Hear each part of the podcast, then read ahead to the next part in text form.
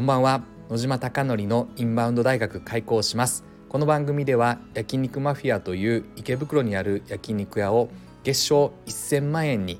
回復するために売り上げを戻すためにインバウンド消費を使って回復させようというのが一つのテーマとしてあります。そのためインバウンド消費に対してどのような取り組みをすれば海外のお客様が焼肉マフィアにご来店いただけるのかそれを SNS の運用だったりとか例えば店内のオペレーションだったりとかありとあらゆるところにメスを入れながら改善を繰り返していく番組です。なので具体的にどのような取り組みをしたらどんな失敗があってどのような取り組みをしたらどんな成果があったのかというのをつれづれなるままに皆様にお届けできればなと思っております。で前回話をさせていただいた通り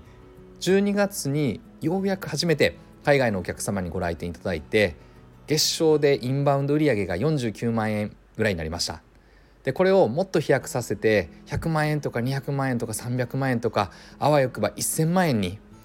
そうするとプラスアルファで日本のお客様が来ていただけるとそれだけ売り上げが増えるという話なので改めて海外のお客様を取り組んでいこうということで取り組んでおります。で実はどのような流れでインバウンド消費を取り込もうかという話になったかというと実は焼肉マフィアというのは YouTube 講演家のチャンネル登録数が今鴨さん106万かな？100人以上超えてる YouTube 講演家の鴨頭義人さんが経営をされているフランチャイズで運営をされているお店になります。昨年2022年の7月3日に今でも忘れていないのですが鴨さんが Facebook のグループのところにインバウンドの消費取り組まないかという投稿を投げました。7時半ぐらいだったかな。結構早朝にそれを投げていて一応鴨さんからはですねちょっと漠然としてますが焼肉マフィアのインバウンド対策真剣にやってみない？例えば公式サイトの英語中国語韓国語版の作成インフルエンサーへの告知依頼などみたいな。流れで朝早朝に投稿があってそれに対してですね私はめちゃくちゃ面白いんじゃないですか？っていう話を書いたつもりだったのが、えっと、私のコメントとしてはやりたいです。とても面白く興味深いです。間違いなくインバウンド消費は戻るので増えてからやるのでは遅すぎますもんねということでちょうど7月ということはもうほぼコロナでなかなか海外のインバウンド消費が全く取り込めていない状況の中で鴨さんはアンテナを張って先にそれってやった方がいいんじゃないかっていう投稿がありました。でやりたいですっていうのは、えっと、焼肉マフィア全体でインバウンドやりたいですって話だったのですが鴨さんの受け取り止め方はですねインバウンド対策委員のリーダーやってもちろん鴨頭義人とあとナンバー2のヒロキングさんっていうんですけどヒロキングもメンバーとして入りますみたいなことを言っていただいてそこからですね急遽インバウンドをやろうという話になっていきました。でそこで私は全くインバウンドが無知だったのでおそらくですねこれから皆さんもですねインバウンド対策をしようっていったところでいろんなところ勉強されたりとか、えっと、視察されたりとか本を読んだりとかすると思いますがまさに私も同じで最初全く右も左も分からなかったので本をとりあえず Amazon でインバウンド系の本10冊買ってこれはまたどこかで紹介してこの本良かったですよって話もできればなと思っております。そして、えっと、Google で調べたらですねググったらですねインバウンド系のこのお店いいぞっていうのがいくつもいくつも出てきたのででそのお店を直接兵庫のお店とか大阪のお店とか東京のお店とか愛知のお店だったりとか基本的には首都圏に関してインバウンド消費対策ができてるっていったところをしっかりですね視察をして食べながら何がすごいのかなっていうことを見に行きました。これがちょうど7月中旬とか後半ぐらいからですね。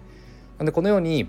改めてインバウンド対策しようってなった時におそらく多くの方々が右も左もわからないんじゃないかなと思っているのでこのインバウンド大学ではですねこのようにすればこの本読めばとかこのお店見ればとかそういったところも共有できればなと思っております。で結論は何かというとコロナになってから大きくインバウンド消費が変わってくるんじゃないかなと私は考えておりまして2019年のコロナで対策できてるベスト10みたいなのだったりランク付けがされてるサイトもあったのですがそこで見てその上位1位から5位とか言ってみてもですね実はただですねうん英語とか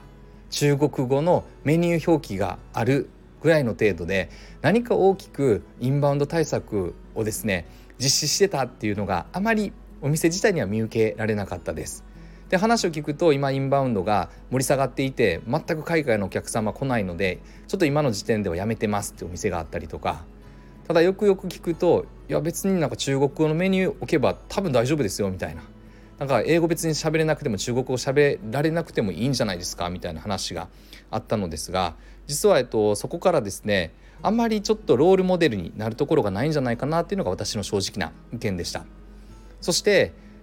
大きくですねインバウンド消費が変わるんではないかなと想定しているのは2019年からもう現時点で4年3年半ぐらい、えーと、経っていますのでそもそもの過去の成功体験が3年も4年も経ってしまうとつまり SNS の成長だったりとか著しく変わってくるのでなので今までのと同じように展開をするとそれだけでは集客ができないのかなと想定はしております。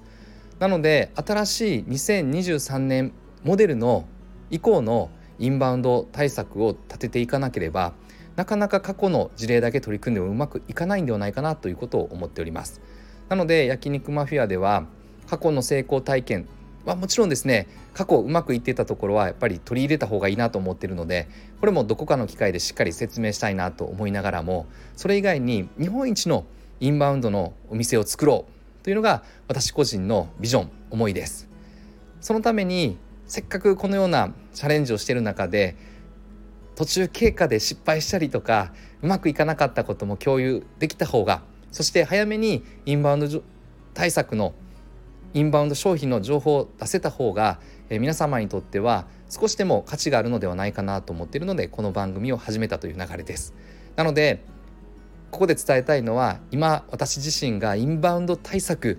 こうすれば絶対いいんだっていうのが実はまだ見えていないという状況です。ただ手探りの中でこの手立ては間違ってたなこの手立てはやっぱり必要だったなっていうことが見えているのでそしてサポート会社も特にやっぱり大事になってくると思うのでいろんな会社の経営者の方々にお会いさせていただいておりましてなんで改めて皆さんにはこの会社良かったよっていうことも共有できればなと思っております。で今日最後にと伝えたいのはですねこのインバウンド消費なのですが鴨さんが投稿してくれたメッセージの中で国内消費とかインバウンド消費とかアジアの消費っていうのも考えることは大事かもわからないですがそれだけにとらわれるのではなくて客単価を軸に客層を見るべきだという話でした。例えば焼肉マフィアは今客単価が1万7,000円から1万8,000円なので基本的には誰でもですね気軽に使えるお店ではないと焼肉マフィア自身も思っております。晴れの日というお祝いごとに昇進とか昇給とか例えば入学とか卒業とか晴れの日に使っていただけるお客様がたくさんいらっしゃるのでそういったお店になってくるんではないかなと思っております。なので普通使いはなかなか客単価の問題で多くの方々がしづらいんじゃないかなと思っております。ただインバウンドってことを考えると基本的にやっぱり旅行に来てるというのはそもそも晴れの日なので改めて客単価を軸に見るとこのインバウンドにも目を向けようということで焼肉マフィアは進んでいこうと思っております。なので是非客単価この前7500円ぐらい上がりましたよって話をしたと思うんですがもっともっと上げていきたいなと思っておりますしもっといろんな取り組みがあるんではないかなと思っておりますのでまたこういったところも皆さんと共有できればなと思っております。今日はなぜインバウンドを始めたのかというテーマで共有させていただきました。ではまた次回皆さんにインバウンド対策のもっと具体的なもっと数字的な話がお伝えできればなと思っております。最後まで聞いていただきましてありがとうございます。ではまた。